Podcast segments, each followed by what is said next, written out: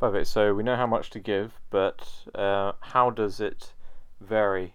How, uh, so for deficit, what sort of fluid would you want to give?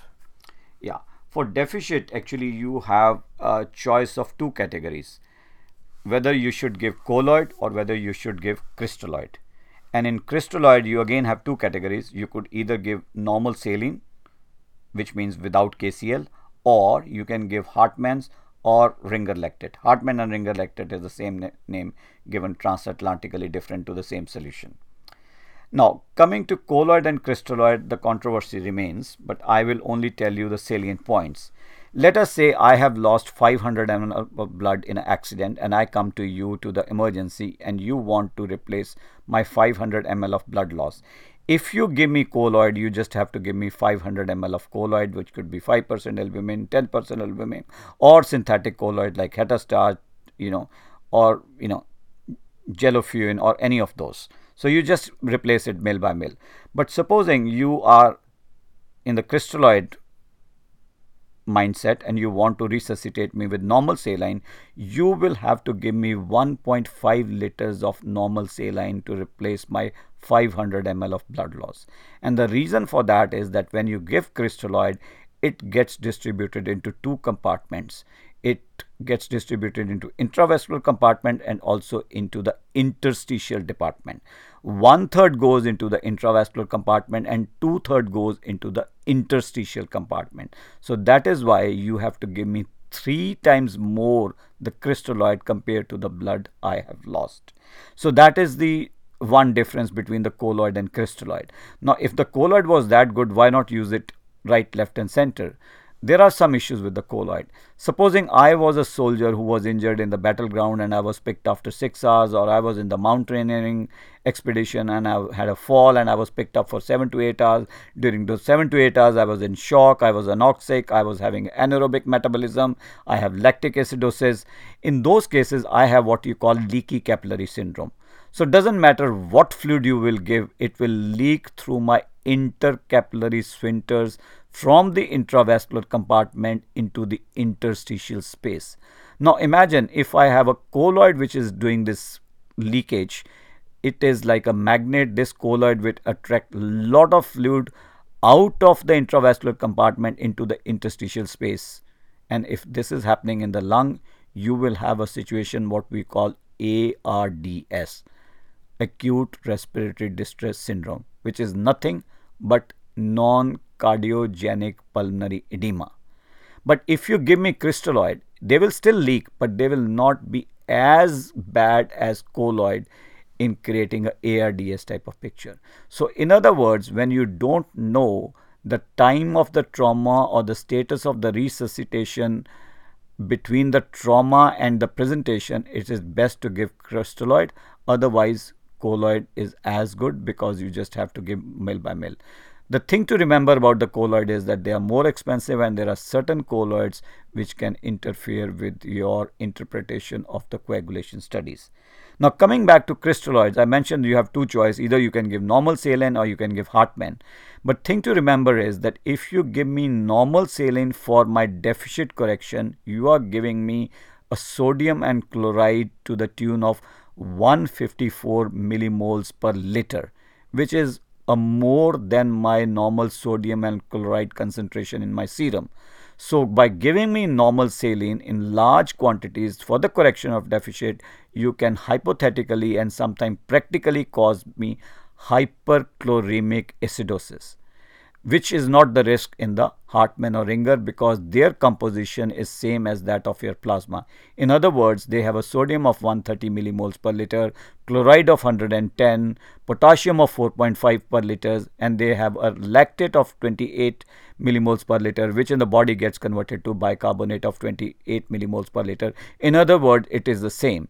But the thing to remember about the Hartmann or the Ringer lactate is that it still has a potassium of 4.5 milliliter per uh, millimoles per liter.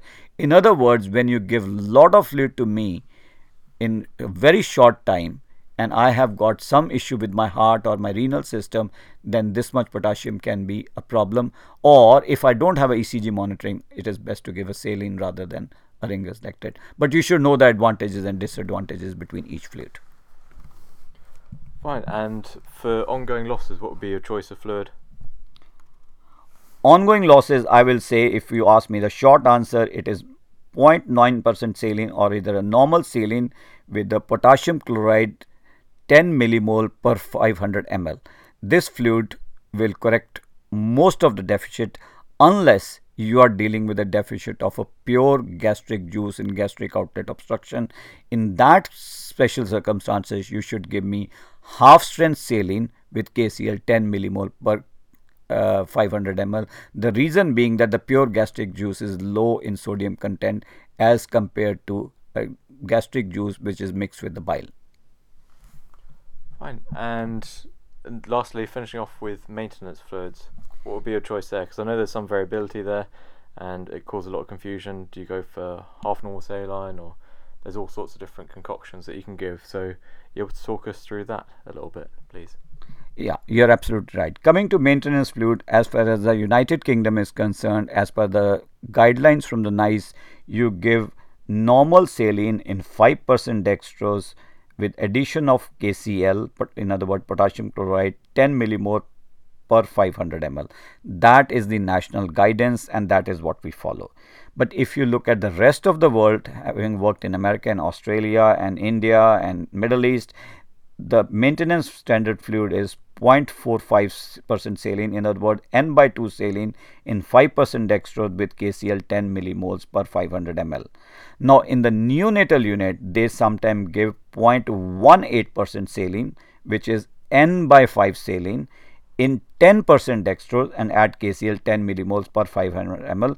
And the reason for that is that the neonates need more sugar for their brain to prevent the hypoglycemia and that is why the maintenance fluid is 10% dextrose rather than 5% dextrose.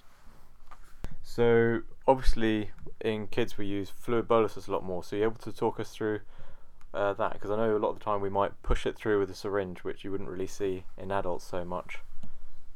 Yeah. Now the fluid boluses uh, are very important because let's say you have a sick child um, because I'm talking about the pediatrics and you are in the emergency situation and you come and see a child in a shock and you start taking out your calculator and looking at the deficit and do the calculation of the maintenance and then the calculation of the ongoing losses looks like you are not the commander in chief in control. You have to start with some arbitrary fluid bolus. So the best way is to assess the weight of the child.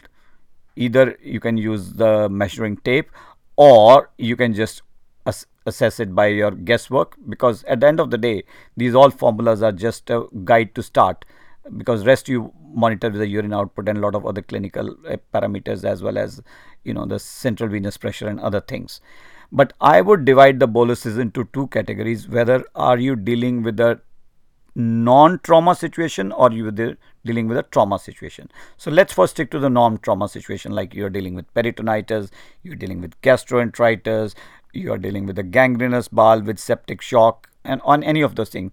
Those people who are in shock will require a first fluid bolus of 20 ml per kg of crystalloid. This crystalloid could be in the form of normal saline.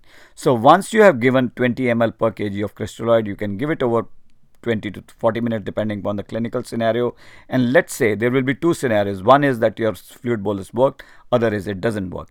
If it doesn't work you are very well entitled to give another 20 ml per kg of crystalloid bolus. And if that doesn't work that means this is a serious issue. There could be a serious ongoing bleeding or there is a serious septic shock and that is the place where I would request that you should call for the senior help. You should ring the blood bank to cross match the blood and you be ready with your endotracheal tube and intubation because once you have give two fluid boluses and the child is still in shock it is not going to be a c problem but it is going to be a and b problem very soon. So be ready for your intubation and plus be ready with the blood and involve the senior and telephone is a very important instrument uh, in this case. And just to be clear you wouldn't want to add potassium chloride to that solution because that can cause all sorts of other problems like causing hyperkalemia. Absolutely. You have to be absolutely sure that the bolus fluids should not have potassium. That is why when we were discussing about the deficit correction, I was saying that be careful with the Hartmann because it has 4.5 millimole per liter of potassium, whereas a normal saline without potassium is the best fluid because you're not worried about the potassium at all. But in trauma situation, the things are different. Just uh, one last thing: Are there any other considerations that you might want to make? Just like if you're looking at the blood gas or anything, would that adjust your uh, prescription of fluids at all? That's a very good question, and I'll give you uh, a very, very general formula which is true in most of the time. Whenever you get a hypokalemia, you always get alkalosis, and vice versa is true. In other words, whenever the patient is alkalotic, look for hypokalemia. The same is true. If you have hyperkalemia it is more than likely that you will have acidosis. And if you have acidosis you will have hyperkalemia. So if i have to summarize all it means is that if you have abnormal electrolytes in the form of potassium you will have abnormal gases in the form of acidosis or alkalosis and the vice versa is also true that if you have abnormal gases showing acidosis of alkalosis look for the potassium abnormalities because they go hand in hand. In other words, if I show you an abnormal ABG, you should must uh, you must do a potassium check and, and vice versa is true. If you see a potassium abnormality in an electrolyte report, you must check the gases looking for acid base imbalance. And what's the physiology that goes behind the relationship with potassium and acidosis slash al- alkalosis? The, the physiology is explained in a way that potassium is primarily an intracellular ion, whereas sodium is an intravascular ion. So, whenever let's say you have a situation of dehydration, the priority for the body is to get the potassium in the place. And the second priority of the body is to maintain the acid base balance. So, in other words, the hydrogen from the intracellular compartment in alkalosis comes out of the cell into the intravascular compartment and potassium from the intravascular compartment in exchange goes into the intracellular compartment. So that is why whenever you have alkalosis, you have a hypokalemia and this hypokalemia is because of the redistribution of the potassium primarily. And the same thing happens at the renal level also. Because if you want to conserve sodium, you have to exchange it either with sodium or potassium. But the body tries to first put the potassium into the urine and try to conserve the hydrogen. I think that caps off everything nicely. Are there any other points you'd want to leave on? I think uh, my main message to is that be very clear into 4 is to 2 is to 1 formula for the maintenance because that will help you to deal with pediatric population of every age. My second message to you is that formulas are the rough guide to start with. They are not written in stone. It is a dynamic situation. You evaluate the person and then you tailor the fluid according to the response. And one of the very responsible parameter which you should measure is the urine output. In the case of an infant which is less than one year old, it should be at least 2 ml per kg per hour. In case of child, it should be 1 ml per kg 1 hour, whereas in adolescent or adults, it should be 0.5 ml per kg per hour. So urine output should be measured. And third thing is that all these formulas which I gave you for the maintenance or for the deficit, they are for crystalloids, they are not for colloids. Thank you. No, thank you very much. And if anyone wants to take a deeper dive again, we've uh, created a presentation, and Mr. Singh will be doing a Blackboard presentation on how to prescribe fluids as well. Thank you very much for tuning in. Thank you for listening to another podcast brought to you by School of Surgery. Remember, you can follow us on Facebook at School of Surgery, on iTunes, on Podomatic at schoolofsurgery.podomatic.com, and finally by searching School of Surgery on YouTube. Thank you very much and see you next time.